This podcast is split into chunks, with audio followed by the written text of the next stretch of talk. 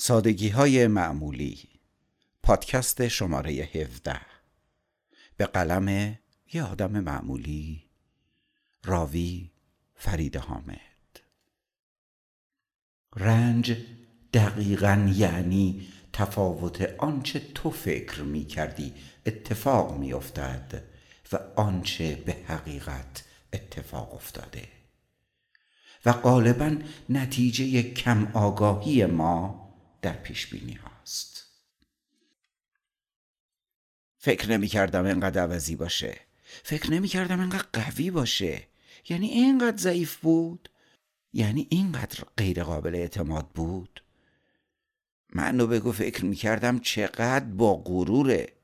منو به چی فروخت؟ من چی کم داشتم؟ کاش هیچ وقت ترک نمی کردم کاش اون حرف رو نمی زدم شاید هر کدوم از ما یه بار تلخی و رنج این حرف ها رو با خودمون یا از دهان دیگری تجربه کرده باشیم. آدما هیچ وقت ضعیفتر از اون نیستن که می‌خواهند عجولان انسان دیگه ای رو پیش بینی کنن.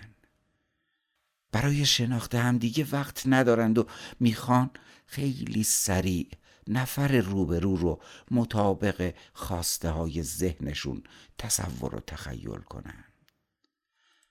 ساده انگار میشن و خودشون رو به خواب می‌زنن و وقتی با حقیقت تلخ غلط بودن پیش بینی هاشون از افراد و زندگی مواجه میشن دچار رنج میشن. بخش مهمی از رنج برای برخورد تلخ با ناشناخته های ما از زندگی و افراده.